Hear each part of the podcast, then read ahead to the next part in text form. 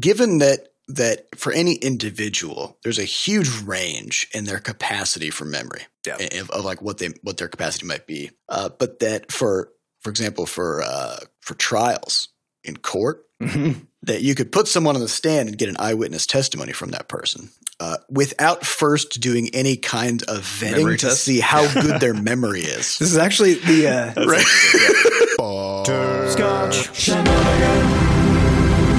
Hey, everybody, welcome to episode 320 of Coffee with Butterscotch, the Game Dev Comedy Podcast, Butterscotch Shenanigans. I'm Seth, and I'm the games programmer. I'm Adam, and I'm the captain now.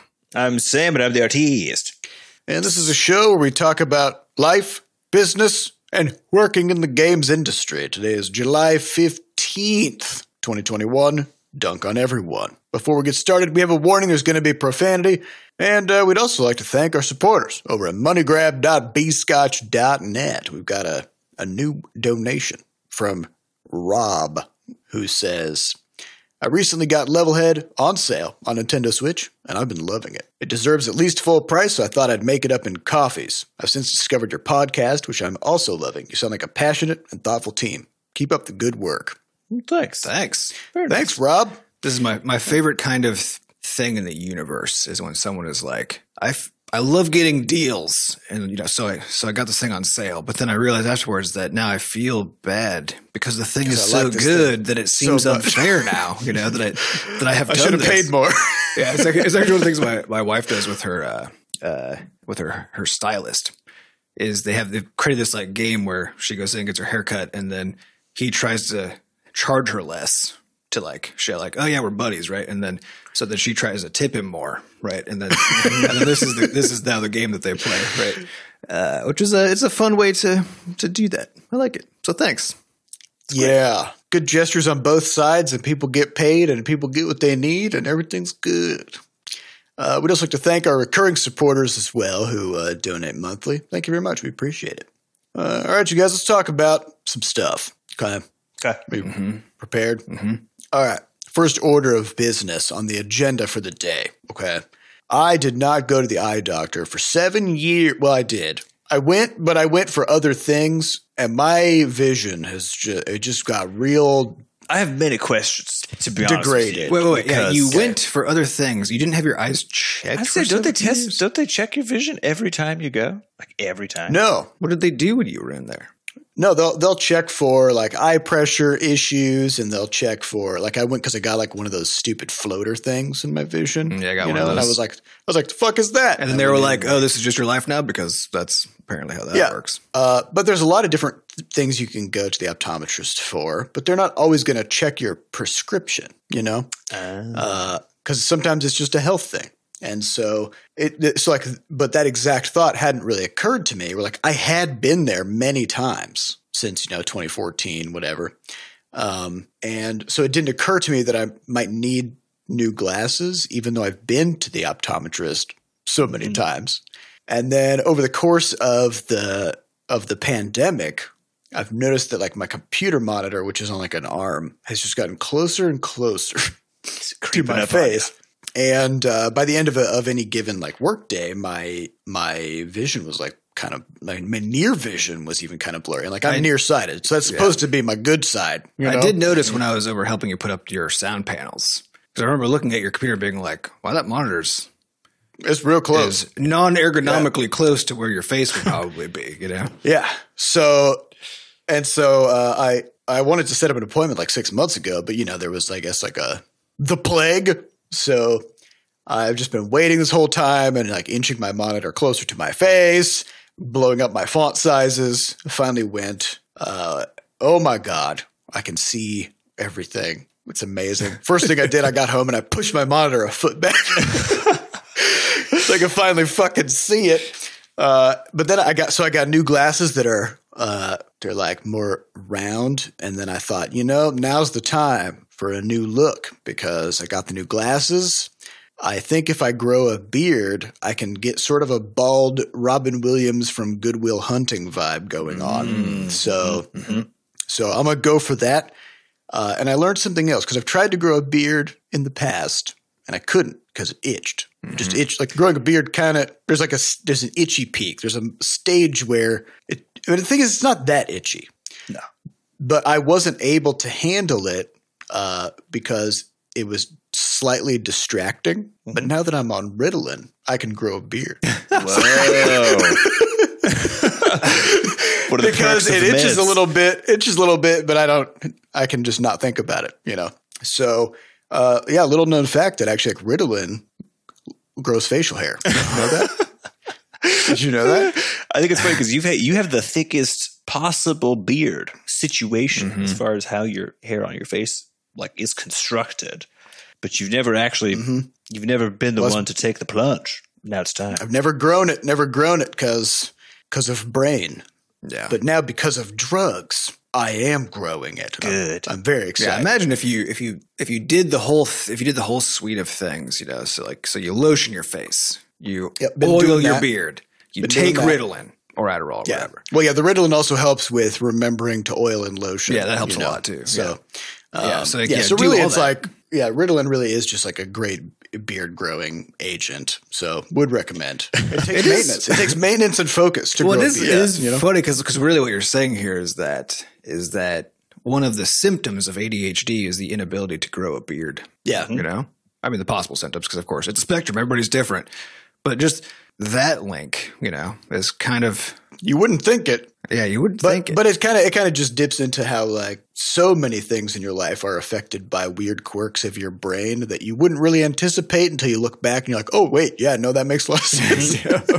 Well, yeah, it's always it's always undo hidden. the yeah right Yeah. it, it has to somehow be revealed and then you're and then uh, every fucking time in retrospect you're like well I mean duh Obviously. yeah. yeah Yeah. Yeah, it's like Every I, I used to in in traveling. Uh, if, if we have to hop in the car and like go somewhere, then instead of leaving, you know, like whatever someone has like a checkout time that's like late. Like, why would you ever check out late at a place? I don't understand because like I just need to get up and go. Like we're leaving is moment to wake up to go, whether it's to the airport to uh, hop on the road trip, like or in the car to finish a road trip.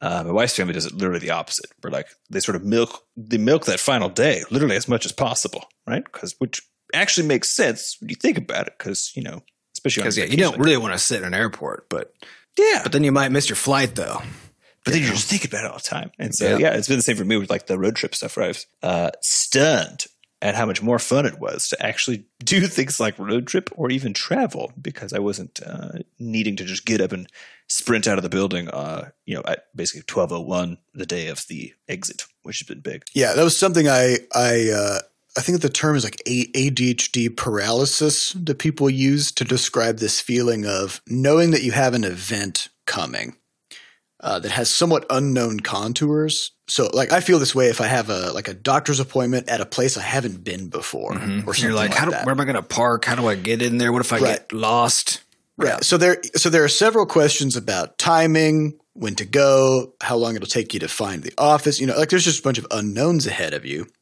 um, and because of that, it takes like it takes up an outsized amount of space in your in your brain, and then it becomes just really hard to do pretty much anything until that thing is done. this is why I always Uh, try to schedule things for the earliest possible time in the morning Exactly. Yeah. Yep. Uh, But and so this is like what you're describing, Sam. Which like travel is exactly that. It's it's going to a uh, a series of of sort of chaotic events, right? Because like you got to get to the airport and like travel and do all these things, but that are on strict timetables, which is like the it's like the Mm-hmm. well, ADHD strict, nightmare. strict for you, but not but not for them, right? Because like flight could get They delayed, it could get canceled. You could get there, now you're just stuck there because you finally got there, and they were like, "Fuck you, buddy," and now you're just in some random place, and now what do you do? You know? Yeah, yeah. So so I mean, I always I always go to the I my preference is to go to the airport like two hours before the flight. Yep. Same. have two hour layovers at least anytime I have a layover um, because I I would rather go through all the steps of getting to the the gate, even though it takes five minutes. You know, get to the gate and then just chill there and read a book or something. But now I've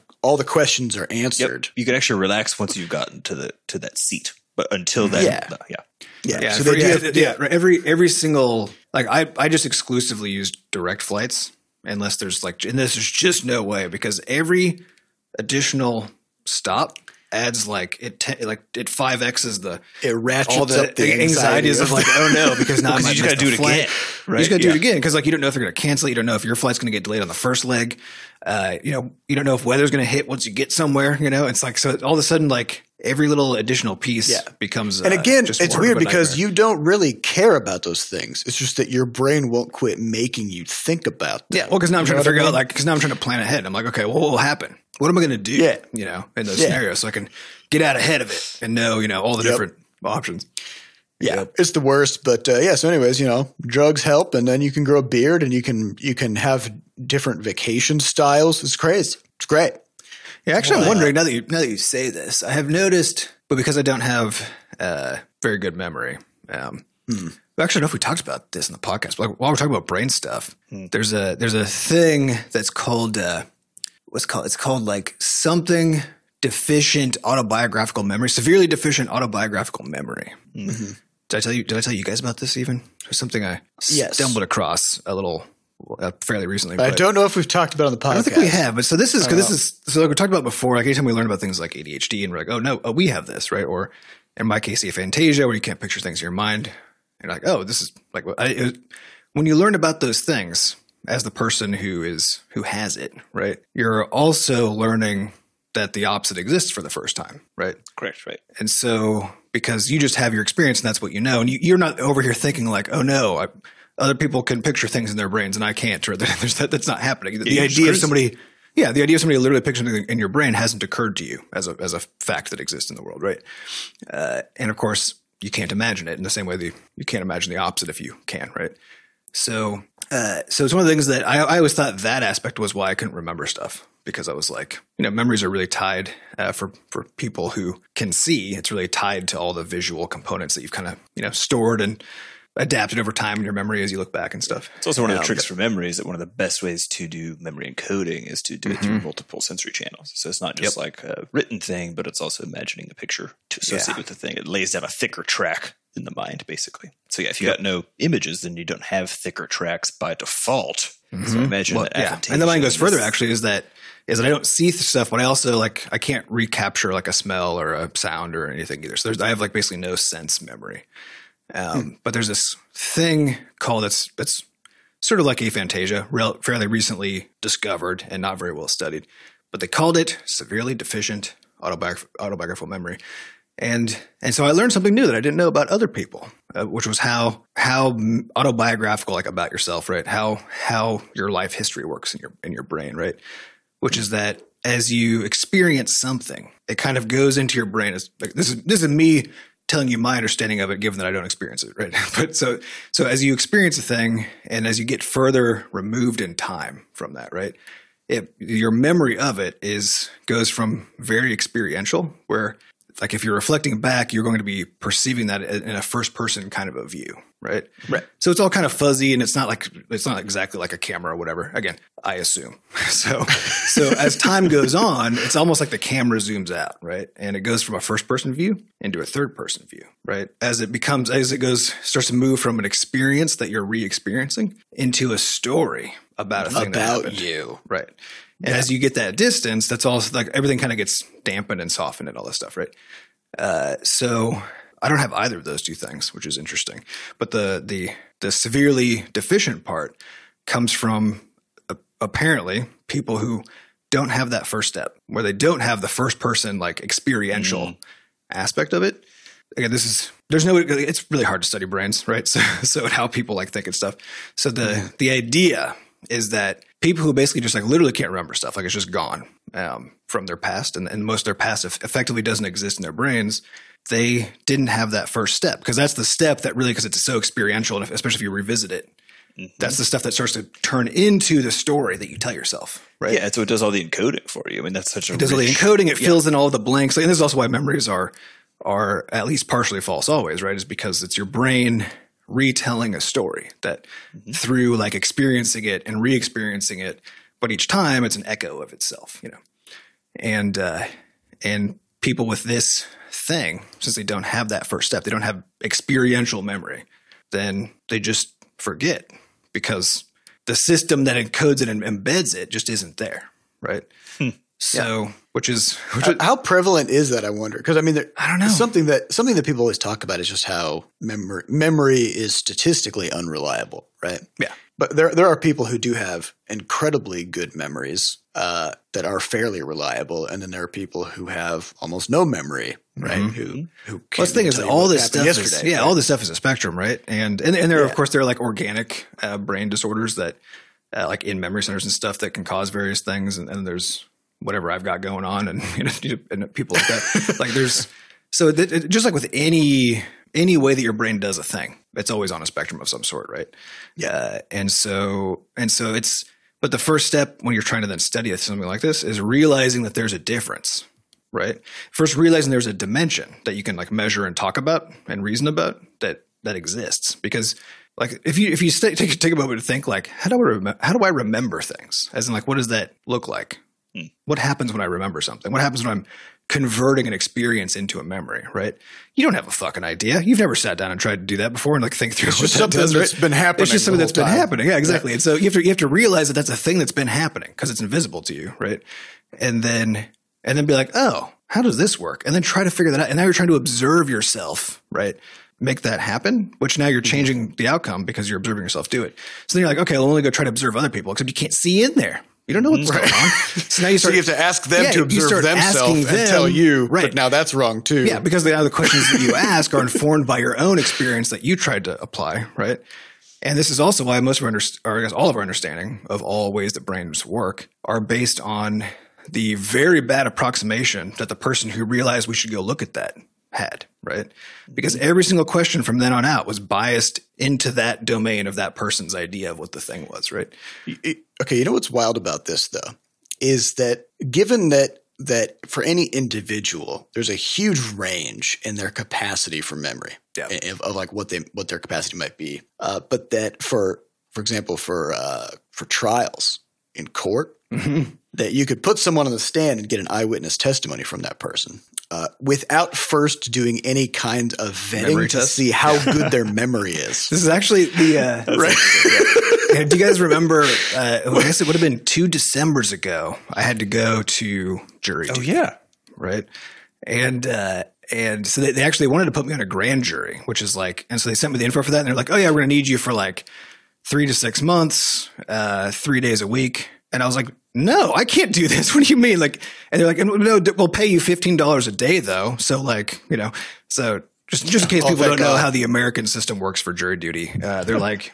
Because if you don't, if you don't attend, then they throw you in jail, right? So now, now imagine being a person who doesn't have the flexibility I do, and you don't have, you're like working a minimum wage job. The person will fire you if you leave, and you're like, uh, I have to do this or go to jail. And they're like, okay, well now you're fired, and I, I guess you'll just have to make fifteen dollars a day for the next three. Anyway, that's an aside, but it's And then you're like, Very maybe I will go to jail because that's I have no other options now. yeah, that might be the outcome, right?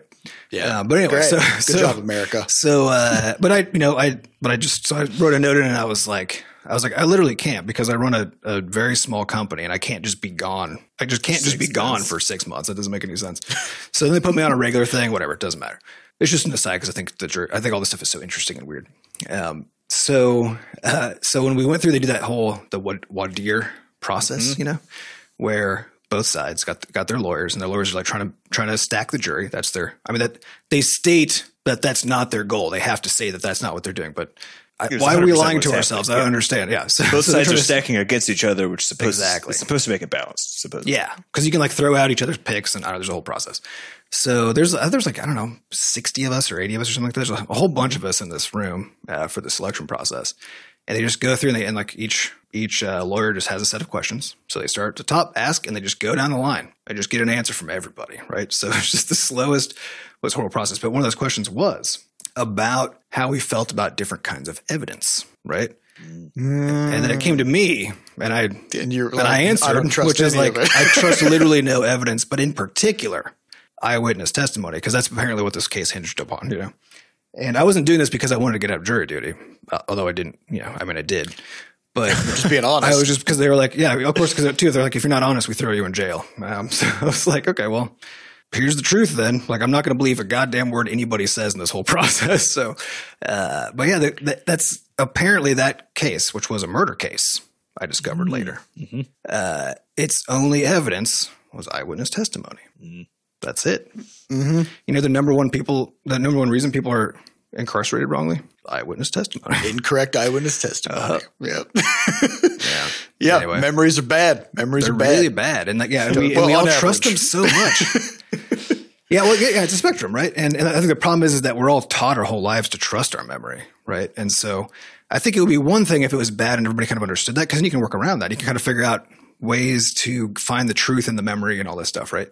Uh, and then you can use it because now it's just a piece of sort of contaminated evidence, and you can kind of figure out like where's the contaminated part, and you can you could take a bunch of eyewitness testimonies and kind of figure out what it means, and like if you know why they end up being wrong and what aspects they turn wrong, you know, and there's a whole like people know this already. There's a whole science of this, right?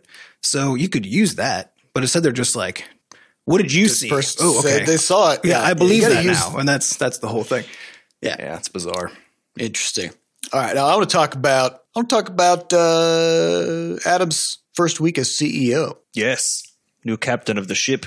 Uh, kind of speaking of, you know, we're talking about memory. This idea of you've kind of always been doing things a certain way, and that's just kind of how you've been doing them, and now you've got to become a third party observer in the thing and figure out what's actually going on, which is exactly what Adam's been doing this past week. Yep. How's only- that been going? Uh, it's well, I've only just begun because the first because it's all about. I don't know. I think it's it's a really interesting puzzle. Basically, it, I'm not coming in as an outsider, but in a way, it feels like that. You know, where Well, you're trying to remove yourself from the Yeah, I'm trying to, like, and get- become a right, observer, right. And- Yeah. But because we shared so much responsibility, including like management of all of our people, management of projects, all this kind of stuff. Uh, then this this core question to me that I'm mostly focusing on of visibility, which is just what's going on, you know, is that we I mean all of us knew that that none of us knew what was going on, like the full picture, you know. Uh, but I also didn't really work that hard to try to figure that out previously because I was like, whatever, stuff's getting taken care of. Who cares, you know? and you knew what was going on in your domain. Yeah. And anytime I had like something where I was like, oh yeah, what about this thing? And then I would just make sure I surfaced that. And then somebody would be like, oh yes, I am taking care of that. Or, or oh no, I'm not. Let's figure that out. Right. So that was a chaotic process that we were all doing that, you know, kind of worked, but it did mean that none of us actually knew what was going on. Uh, and so, so that's the, this first part of this process. And it is really, it's really interesting going from knowing conceptually that I don't really know what's going on, right? Uh, to then trying to start figuring out what's going on and and seeing just how true that was that I that I didn't know, you know. Uh, and and also going from this idea of things having been organically, iteratively developed, you know, collaboratively, right? And with with actually not really a lot of because it's always like when you're doing iteration, you're always like iterating on the past thing, right? So there every once in a while in our in our journey we've stepped back more significantly and like redesigned a big thing about how the studio works. But most of it's been very focused. It's been like how do we manage like work very specifically, or uh, or it's been stuff like that, right? Um, Yeah. But not just the whole thing. And so so trying to even figure out like what does it what does the whole thing even mean? You know, like what are all the components of of a of our business, a business in general, but our business. Uh, you know what and what does it mean? What are the divisions? How does what is work and Yeah. how does it move who, between and them? who's doing yeah exactly who's doing what and how do we know and and how do why are they know doing those what things? to do? Yeah, yeah. So, so it's actually so. So I've been like, I've basically been trying to figure out that. So I, I'll, I'll try to write up some stuff about it as I go, as I kind of get, as I get p- past the first part and actually start turning things that I've realized I need to do into things that I'm doing. You know, I'm gonna try to start making that stuff uh, public in some way because I think it's really interesting. Um, but uh, but the first part of this has basically just been like just brain dumping, being like, what are all the things that I that I think I need to be thinking about? It's not even necessarily that I want to change or that I'm worried about. It's just I'm trying to figure out what all the things are, you know? And even something like the three of us are simultaneously the shareholders and the board and employees of the company, right? And Yeah. so in a in a like in a bigger company, all three of those types of entities have completely different goals and incentives, right? Mm-hmm. And so, but we've never even thought about like trying to separate those concerns, at least conceptually, and ask like, are we acting right now in our role as shareholders or as employees, right? And that kind of stuff. And so, anyway, the whole thing has been very just interesting to try to figure out how to puzzle through this. So, I've been having a good time. It's been, I've been having a time.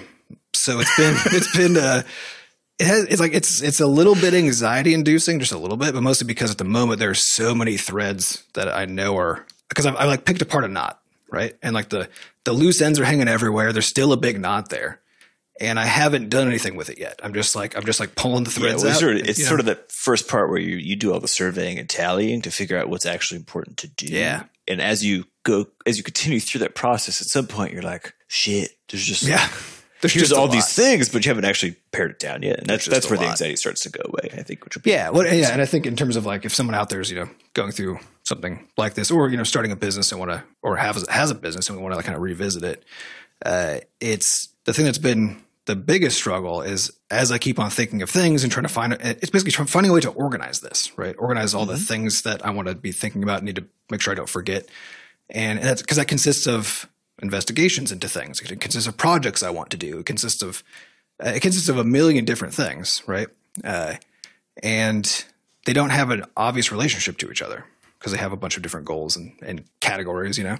And so finding ways to kind of take this enormous amount of chaos up front and organize it just enough that it doesn't get lost, and then also prioritize it because mm-hmm. all those things have to get you know all these things have to be f- found out and dealt with right? And and there are things that i want to do because it feels urgent and important right? But if i don't do this other thing for i mean it's just like any kind of work right? If i don't do this other thing first then yeah i could do that but i'm probably gonna have to rework it later anyway right and Yep. and so it's stuff like i realized the first thing that basically the first thing i need to do is just figure out how do we communicate with each other which you know seems like dumb and obvious, right? Uh, except that that also grew organically. We didn't design it, right? And I already like just discovered all the useful powers of Google Groups that I didn't know about before, which has already fundamentally changed how I can surface information about what I'm doing to the rest of the team and stuff. Uh, because I've got the chance to sit down and be like, "H- how do I know that if I send a piece of information somewhere, that the other person definitely gets it and definitely acts on it, right? And how do I know that if I've now done this, that the record of that having happened is now visible to the right people, right?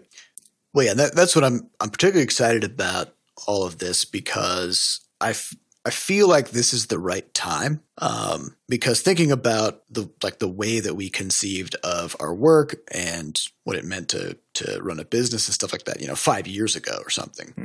Um, if we had picked one of us to to be the the you know the the CEO, the person just whose only job was just make sure the company runs smoothly and is able to capitalize on opportunities and manage its resources well and grow and whatever, um, we wouldn't have had stuff like you know our, our DevOps principles, right, and all this experience with with what it means to hire and train and grow and and develop uh, tech and stuff like that. And I think I think it's telling that you know what you're talking about, Adam, is is that your first move is visibility, Mm-hmm.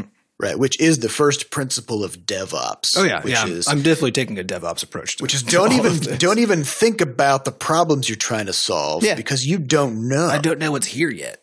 Yeah, right? You can't if you can't see stuff, exactly. you can't make decisions. So you, uh, your only first move is to just make things visible and then just look Mm-hmm. at it. Yeah, and, that, exactly. And that's and that's the thing is that with this like communication channel thing, it's like okay, just it's looking around, figuring out what are we, how do people find out about stuff and tell each other about stuff, right? And uh, and so and it's and that's the kind of thing where it's like, and this is true for, for any R and D phase of anything, right? Where you might already know some things that you want to do, but when you don't have the full picture yet, when you don't have the, all the visibility you need, then you have to kind of somehow put that aside, right? And be like, I'm going to do this thing that that isn't me making a thing happen because we talk about this a lot with product, the idea of productivity, right? Meaning you produce a thing. Uh, it's because like because understanding something is a prereq to then you know doing a thing, right? Or at least doing it reasonably well. Um, but that part always feels like that's not what you're supposed to be doing, you know. and so and so especially when you can see the effects of the stuff that you know are problems, right? And so it's like in our case, our our daily stand ups uh, haven't don't quite fit well with how we ended up changing things once we moved to Favro. Um, it doesn't quite work, so it's like a, it's a little janky, but it still accomplishes the goal, right? And so it's not doing any damage and it's not taking a lot of time. So I'm like, I'm looking at that and I'm like, I'm going to solve this later, right? But now every morning I have to run, I have to run it and be like, this is kind of a janky experience, right? And so and so trying to figure out how to get these things all lined up properly is uh is and of course there's no right way. It's gonna take time. So, yeah, Yeah. it's just uh, just takes time. So that's been fun. It's been interesting. I do want to say one of the, the other side effects of this has been because Adam's actually taken everything off of my plate now at this point. Um, Yeah. from Yeah, I just told Sam to loop me in on all open biz dev threads, and I just took his name off, Mm-hmm. so he just he can't even see anymore. that's great. I get like no emails now. I get a lot now. Uh, and then on top of that, uh, in terms of yeah, in terms of direct management of the team, like all this other stuff. So I'm just I'm just straight chilling over here. Uh, by that I mean Mhm. now furiously working on uh, Crashlands 2. And this also revealed um, basically being able to actually sit in the work for this long has also revealed some interesting things about the importance of this Favro switch uh, for us. Which again, Favro is that new tool we switched over to, which allows it's a and that's simple F A. V R O. Because we had some people who were like, I don't know how to spell that, and now I can't find it. So that's There it is. Um, Yeah. But the the reality of what the power of that simple idea that's present in this tool, which is the idea that a piece of work can be in two places at the same time. stuff can be two Uh, things. Yeah, because it revealed, I think, the reason why, in particular for uh, for Seth and I, usage of things like Trello or uh, actually any work management software up until literally Favro has oftentimes felt actually like a downgrade in terms of the ability to produce really high quality stuff. It's definitely an upgrade in terms of the ability to like get a grip on what the hell is happening. Yeah, Um, the higher higher level project management. yeah, but in terms of like actually, you know, turning a really turning an idea into a really cool feature. Uh, and the reason I say this is because in you know in, in the past we've talked about this with the difference between something like Favro, Trello, and, and ClickUp is basically that when we would begin working on say a new item uh, in the game, you know, it starts with an idea. You start with like sort of a rough approximation of what you want to do. Uh, we draft up some concepts, have sort of a rough version of it, put into the game, and then from there, it's like you're trying to now get the thing over the finish line. But the reality is, again, it's it needs to be able to be highly iterative. And the issue is that with with a card based system as you were using before, every one of those iterations causes an explosion of motion work, right? Where it's like, ooh, here's these ideas about how to do this. Uh, you have to those get busted out into separate sort of like cards. They get sort of because of how the card system works in that context. You can't actually meaningfully have two people on the same card if they need to do two different things with it because you can't move it through the workflow in different ways. And so, what's become very very apparent is this uh, one of these items that we have, which has been sitting there for for months, just like had a brief design brief that the contents of that brief were enough to make it essentially clear that we needed to do a lot of iteration on it, which meant that every time we tried to touch it, we just couldn't because it's like sort of the weird again this weird motion and waste problem.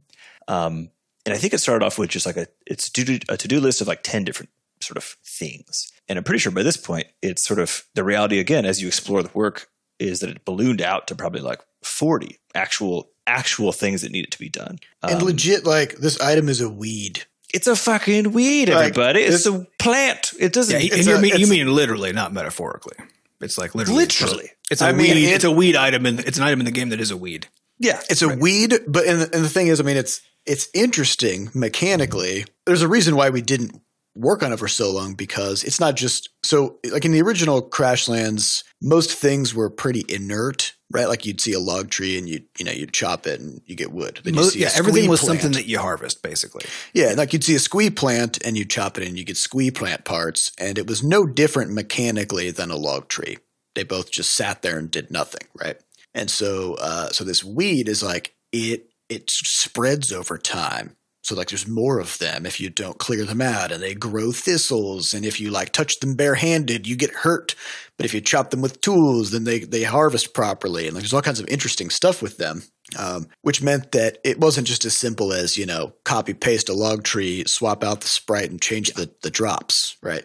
Uh, and so when Sam in- init- initially pitched this thing back when we were using ClickUp, I I was just like, okay, well, let's just put this on the back burner. well, because you're looking at it, like, I don't see like how we're gonna. It's, like It's four. it is forty things. Like it's forty different steps Well, yeah, of, and, and of each one of design those, iteration. right? know? And each one of those requires you to basically update and build new features into a system to allow not only for this to be possible, but in the enabling of this to also enable similar amounts of Concepts, complexity yeah. and other things, right? Yeah, yeah. So we just didn't. But now with Favro, we we did it in a day, like all the whole thing, like all the steps. Yeah, and it, like, and it wasn't. And I think that was the thing that was fascinating about it because I was also I was working on some other stuff, you know, like at the same time. Um, Seth's working on it, and then he'd check in. We'd go back and forth for a second, and then like, okay, here's the next list of things. I'd pop off and go knock out one of those that like had my name on it. He would keep on working on his side, and just it was so. It actually felt it felt closer to how it was or how it is during game jams and stuff, where it's like you're just kind of you're working together. Um, and there's not all this weird there's not all this weird uh, almost like i guess bureaucracy but just like motion around being able to work together on stuff um Yeah. in a real sense Yeah, you'd have to manage the communication channels They just Yeah. They you just are communicating through them. Yeah. But you Yeah. don't have to manage the fact that you're you right, communicating. you, manage their setup. So all the overhead is in the initial setup of which was a, which was a lot. Like the, the if we compare the setup differences between what we have going on in Favro versus like you know ClickUp or or Trello in particular. Like Trello's got nothing going on; it's just a bunch of columns, right? Uh, but uh, and then when we moved from that to Monday, there was like a big spike in how much initial design overhead there was getting it together, and then we did to move to ClickUp another big spike, and then moving into Favro, an even bigger spike because everything is it's so fundamentally different. Uh, but also, all of the power comes from that weird concept of being able to really centralize stuff on a card. Uh, but to do that and to make sure stuff doesn't fall through the cracks requires just an ungodly number of tables and automations and uh, visibility tweaks to make sure that the right people see the right stuff at the right time, you know. Um, and so you end up with this really elaborate contraption. Uh, but once it's there, though, It's actually not complicated to interact with. That's the wild thing. Because like Yeah, I would yeah, finish right. a piece of this. all the and then- complexity is hidden in the system. Yeah, so if I finished a piece of this thing and I saw because I can see that it's in Seth's done pile, and so I'll just be like, "No, it's not," and I'll put it back in his inbox, right? And he did, he could do the same thing on my side. So it's like it, it's but it's, It's- still done on your end. yeah, it's it's so easy to Yeah, do Sam- all this. yeah. Sam know. did his part, Yeah. Crush those bugs. I don't know. I think it's it's been it's been really good, uh, even just the last couple of days with uh, having Adam at the helm, having the Favro systems all fully set up, and getting to actually do direct feature development, uh, sort of with Seth in sync. Um, so I'm I'm really really excited to see what kind of happens next couple of weeks here. I think it's going to be a rocket fuel sort of a situation for us. Agreed. Some, it's something we needed. Uh, all right, you guys, you ready for some questions? Yeah, let's go. Yeah. These questions come from our listeners over at podcast.bscotch.net. The highest upvoted question comes from Tim Conceivable, who says, Where in the B-Scotch universe did Narwhal Online take place? Was that Roanoke or another planet? I hope to see a lot of narwhals in Crashlands too. I actually Uh, so- do remember the lore on this. Do we? It's not canon. So as long as I preface it with that, then we can just get right into it. So it's Yeah. not canon. Yeah. But what? So the end of Crashlands, right? End of Crashlands. We send the packages through a portal, right? Uh, the the idea we had then kicking around, which again not canon, was that there was this kind of uh, alien infestation being called a Chakrub. They're like grubby little guys, right? These are these are the enemies you fight in Narwhal Online. Uh, so the the Polari, the Narwhal people, right, uh, are I mean you saw them in Crashlands, right? They they live in the tundra. So so this so the idea the idea we had at the time was that that portal was like you know when we, whenever we did the some other next game that was like in the same universe, which just didn't quite happen that way, right? Uh, but the idea was going to be that like that we might update that final cutscene, right, where you would then see something. You'd see its Something, eye something slips through. something something some comes shit. out, right? And so the idea is that the the Chikrub are this like old enemy, right?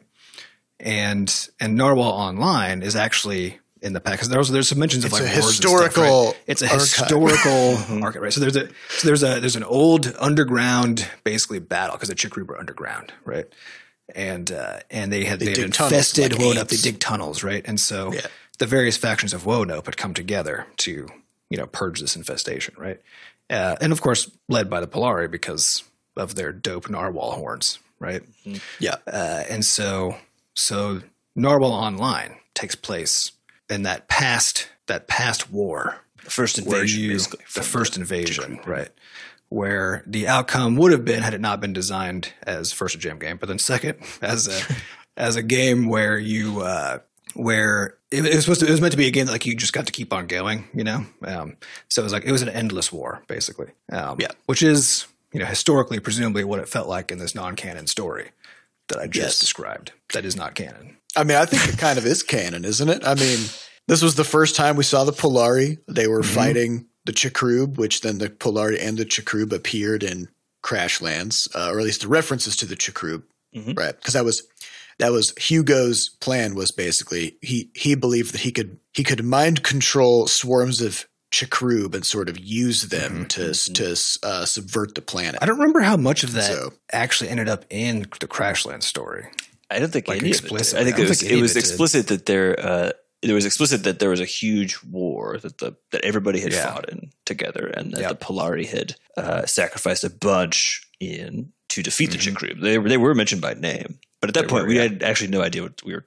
Like I literally just sort of like slapped the keyboard to get in the state. Well, yeah, You you know? do the classic sci-fi thing of throwing an apostrophe in there. You know, like Oh, right yeah, in the middle of it's- it. Oh It's yeah, very spooky. If it's yeah, if it's like a, an alien, that you've got they've got to use a lot of apostrophes. Yeah. Mm-hmm. And when I was thinking about it, I was like, okay, what oh, I think what it was is I was like, okay, let's just take two things that if you put them together would make some really weird things. And I was like, chickens and grubs. And so literally you just Chick grub. smash it together and put an apostrophe in there, right? Um, and there you have it. which is why they're basically worms with beaks, yeah. kind of a 100%. thing. 100%. Uh, which are creepy and gross, turns out. Worked out great. It worked out great. Yeah, actually, our, so yeah, our first there it is. post, I don't even remember if we ever talked about it publicly, but our first post Crashlands game that we started and then abandoned because we just couldn't figure it out uh, was basically like, it was basically Narwhal Online, right? Yeah. It was like taking that from the jam game conception into the actual game. Uh, I can't remember what we called it now, but um, we had the domain name and everything. We were ready to go, you know, but uh, but we just we didn't quite have our shit figured out to to pull it off at that at that time. Well, it was actually it was actually going to be a lot more involved than that, but I think we Yeah. were, we were calling it uh, uh, whippersnappers Whippersnappers Or- was different. That was or yeah, home slice. Home, home Slice turned into Whippersnappers. yeah, the Home Slice was the code name, and then we switched was- over to Scuffle right. Buddies, and I think either That was a whole other thing. yeah, I think between those two is actually when we revisited Is that the online concept. Mm, okay. Yeah, but I think we we got like two or three weeks into that one, and then sort of spun it out, and we are like, eh, like Yeah, we didn't get really far into it. We got far enough to kind of uh, start building conceptually what it was going to be, and it was it was just going to be really big, which was really the kind of the core of all of our difficulties at that time. Was Yeah, yeah, that was 2017. We we started and then abandoned three whole games that that year, or 2016 actually, right? after- Right Yeah. between 2016 and 2017 because we it was right after Crashlands launch in January 2016. Well, no, we didn't we didn't start any new games until 2017. oh, is that right? Oh, 2016 right. Yeah, yeah, was yeah, still we were- 2016 was basically controller support for Crashland. yeah, right. it was a lost year basically. that was brutal. like four months of work just into that, uh, and then learning how to you know hire and, and expand the studio and stuff. Um, we all moved that year too. Like it was it was a it was, was a a, big happening. transition year. But Yep. uh, all right, next question. We have uh, a couple of questions. They're kind of related. So first one's from Chalosis, who says, "At work, if I have tasks that either seem like they will be difficult or seem like they will be boring, I have a very hard time focusing on them, and it takes me much longer than it should. Do y'all ever need to use focus techniques like Pomodoro? Mm. Uh, I find that time boxing, Pomodoro stuff, setting timers, all of those are always useful. To be honest with you, like in the same sort of way, like if I'm ever having, if I'm ever like more sleepy during a day or whatever else, uh, and then I just say like, okay, I'm gonna set the timer for 25 minutes and like get get the get a move on. Uh, I still find it super useful. So I guess the short answer is yes, but I also um, I try to do more upfront work with the work that I'm tr- clearly trying to avoid to figure out why that's the case and to see if I can make it interesting, right? So a big part of what I think used to be my challenge on some of the art stuff is when you get sort of a prompt and it's like, oh yeah, we need like a I don't know, like a weird plant or something to go in here, right? And previously, you know, that that was sort of like the directive, and then when you're running up against that, you actually don't have much. It seems like you have everything you need to grab onto, but you actually don't. Um, and so the first thing I do now is I literally write like a little dumb blurb, almost like a, if, especially if it's like an item or something like that in, in Crashlands. But even if we're doing a biz dev case or whatever else, I always write either like a goal or like a high level high level story about this thing, whether it's why it's important or uh, some of the various aspects of it. And it's literally like like maybe two minutes of just sort of just jamming on a keyboard, being like, uh, you know, on the on the item side, it'd be like, here's kind of what where this thing sits in the ecosystem. Here's kind of how to think about it, what it does. Uh, on things that you would generally consider more boring, it's actually the same, but it's framed as a goal. So I literally have my notepad open and I type goal colon and then just write for like a minute or so. Like do this. This is so literally how I start every single new thing I do, no matter what it is. Yeah. how big And it like- is, how small it is, how bored I am about it. It's just always the first thing is, what am I trying to do? Yeah, and for whatever reason, like once you do that, at least for me, like I've I've had to rely a lot less on the timers and things like that because I think what those are really what those are really doing for you is forcing you to get far enough into the work that you find those toeholds where like it's it becomes more apparent why it's an important or good useful Well, thing to do or whatever else, right? I I would say it's- it's actually not about getting farther into the work. This this reminds me of of just the the psychological concept of flow states, right? Which is that that if something is is boring, meaning it's like it's not challenging, it's not interesting. Uh, in other words, the challenge doesn't match your skill level, right? Then uh, it's it's very hard for you to sort of focus in on it, right? And similarly, if the thing is too hard for your skill level, then you also can't focus in on it because you just keep running into blocks. Yeah, you don't know how to start. Yeah, and this is a common game design problem, right? Like we want our players to be in a flow state, and we try to design challenges for our players that match their current level of skill and knowledge and stuff like that, so they can just sort of like get into a zen mode and just have a Yeah, great trying time. Trying to remind them that they're playing a game. You know, Yeah. Mm-hmm.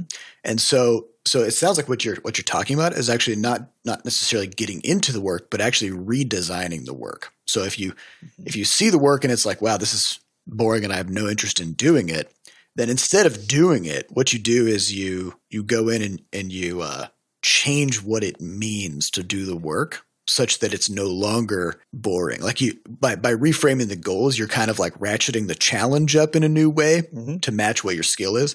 Um, and similarly, if something is is too hard, uh, then when you're digging into it in those early research stages, you are having to answer the questions about why does this seem so hard, and how do I make it easier? Right? How do then, I? then your first goal is basically getting a toehold on it. You know, somehow. Right. Yeah. This, so if you find yourself avoiding the work, then continue avoiding the work, like of doing the work, and instead just do some work to redesign and rebuild the Yeah. approach to the work. And this even right? goes down to like, I mean, because we've had to do all sorts of you know zany stuff as far as just just straight up copy pasting a bunch of things around, or you know managing a bunch of crap in Excel. And it's like if each time you're doing one of those things, you know, aside from just trying to get yourself to do it, if you can step back and just ask the question like, how could I do this so that it would be like again not interesting, but just ask the question like, how could I do this so that it's just doesn't done suck more as much. effectively? It, it doesn't suck Yeah. as much for me. and this Um, is this is why I love regular expressions because regex.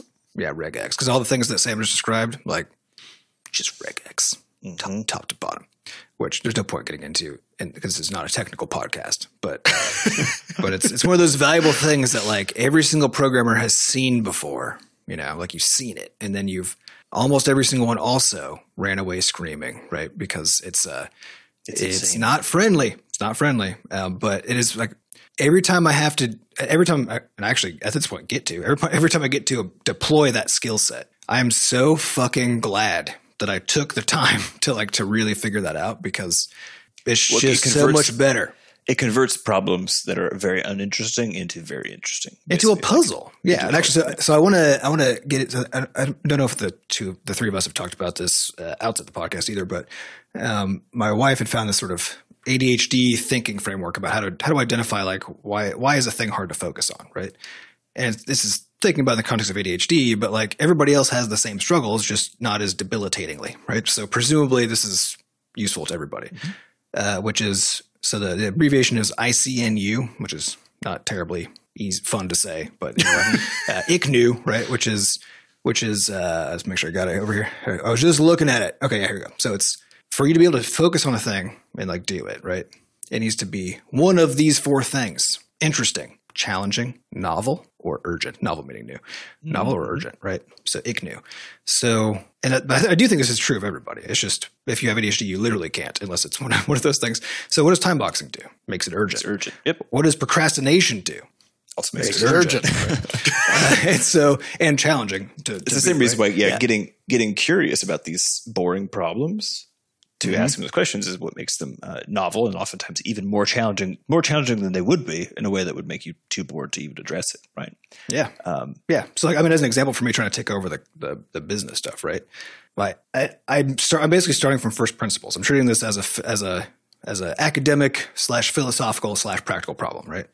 And so the root of it is what is a business? You know what I mean? Like what is this what Treat is it this as a novel problem. what would you Treat it as, say? treat it as a we do novelty. here? But actually, that's a, that's my that's my big project coming up soon for everybody to answer is is exactly what would you say you do here? We're gonna have a meeting with the Bobs. Yeah, exactly. I'd like, honestly, I roll in. Uh, you know, I use the back door. Coming 15 minutes. Yep. Literally, I heard this bit uh, just yesterday. It's hilarious. It's coming like 15 minutes late, so no one could see me. Then I just space out for about an hour. Looks like I'm working. I'm not doing anything. I'm not doing anything. it's killer. Yeah, honestly, his if you haven't seen the movie Office Space, I mean, because it's it's like I mean, this movie's dated. It's like 22, 23 years old now. But Yeah, how well does it hold up in terms of you know social progressivism? I think I think okay. Does it hold up okay? Um, because a, a big Mo- part of most the- things I mean, from that time don't. most things from that time have uh, problematic angles that they didn't need to have Yeah. on certain things. Um, I mean, so the, much of the core. Yeah, go ahead. sorry. Uh, I was going to, you know, the, the core idea of Office Space is to sort of, uh, it's to deflate the bubble that we live in and just point out how how people really live their lives and and Mm-hmm. and uh, how absurd so many of the things we do are. And it's alive and real, even with remote work. Like I have, I do have a friend. I guess especially with remote work, actually, because I think the the the absurdity of it becomes even more apparent once people are in their own homes Yeah, doing Yeah. some of this goofy shit. But I do have a friend who bought a mouse wiggler because their company has one of those dumb. they're tracking that shit. you can't go idle. If you're idle for for five minutes, then it then they like they ping they like harass you about it. And so she bought a Yeah, I mouse. was, wiggler, yeah, and I was yeah, just seeing how fucked up these rules and like and dumb and pointless and, and missing the mark, right? Because these things aren't achieving what people think they're achieving, right? no. And I heard a story about because all the you know all So these tough. all these kids had to had to do school from home, right, for the past year or whatever. And hearing stories about that too, because like we all remember how fucking stupid the rules at school are, and how just universally idiotic the whole approach is um, to like Going to because the they're, they're basically trying to prepare you for the idiocy of of working as an adult, right? Uh, so yeah, it's like, fair, oh, can I I, mean, have they're- permission they're to right on use target. my Right, they are right. They are on target. But it's like, can I have permission to expel waste from my body somewhere else instead of right here? Right. That's one of the things you have to ask. you have to ask somebody permission to do that.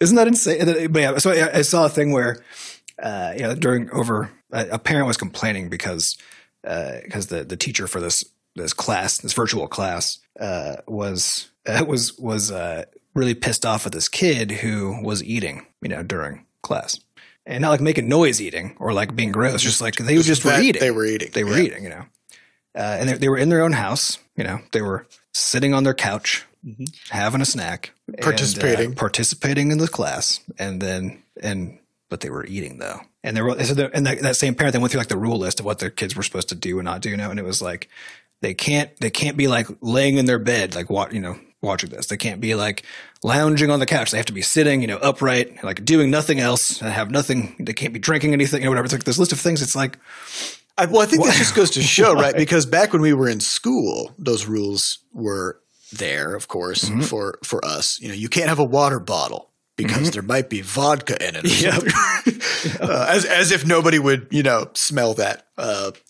uh, really, all those all those rules existed to just create a sense of rigidity to everything. The rules themselves were pointless, right? Of like you Yeah. can't you can't uh, chew gum in class, you can't have a snack, you can't drink. If you if you're seen in the hallway, you need to display your hall pass to prove that you have permission to not be in a classroom at this exact moment, right? Um, Well, it's, like it's, it's all about finding, and it's like it's all about finding docility and then making it deeper. it's creating ob- obedience. it's creating culture, obedience, right? yeah, correct. Because then all the so- kids so- who don't do it, then they get kicked out of the system, right? Right, right. So you create this, yeah, you create this sort of uh, uh, this, this hierarchical authority, which is that, which is that these are the rules, and whatever we say, no matter how weird it is, you have to do it, or you will be punished, right? And it's just to continuously reinforce that with every single interaction you have with the the teachers and the the principal and stuff, and they like because it. I think the fact that those rules still apply. Even when the context is completely different, right? Which is In- like in your can I own pee in- home. can I pee in my own house? Can I sit on my couch or are you going to make me sit on the, the dining room chair? Right. And it's like, they're going to, they're going to try to extend that authority, uh, because it's not about, it's not about the consequence of the rules. It's just about establishing authority. Right. Uh, so yeah, if you haven't, but again, if you haven't seen Office Space, it's, it's worth so a watch. It's old enough now that I think you could be graduating from college and it would have come out before you were born, probably. So, Jeez, that's probably true. Yeah. yep. Uh, all right. Well, I think that's all the time we have for this week. Uh, we'd like to thank our producers, Fat Bard and Jen Coster, for putting the podcast together. And thanks to our community moderators who keep our Discord running. To get more involved in the butterscotch community, just go to podcast.bscotch.net. Where we have links to the Discord, a way for you to donate, and links to the archives. Thank you all for listening. We'll see you next week. Goodbye. Bye.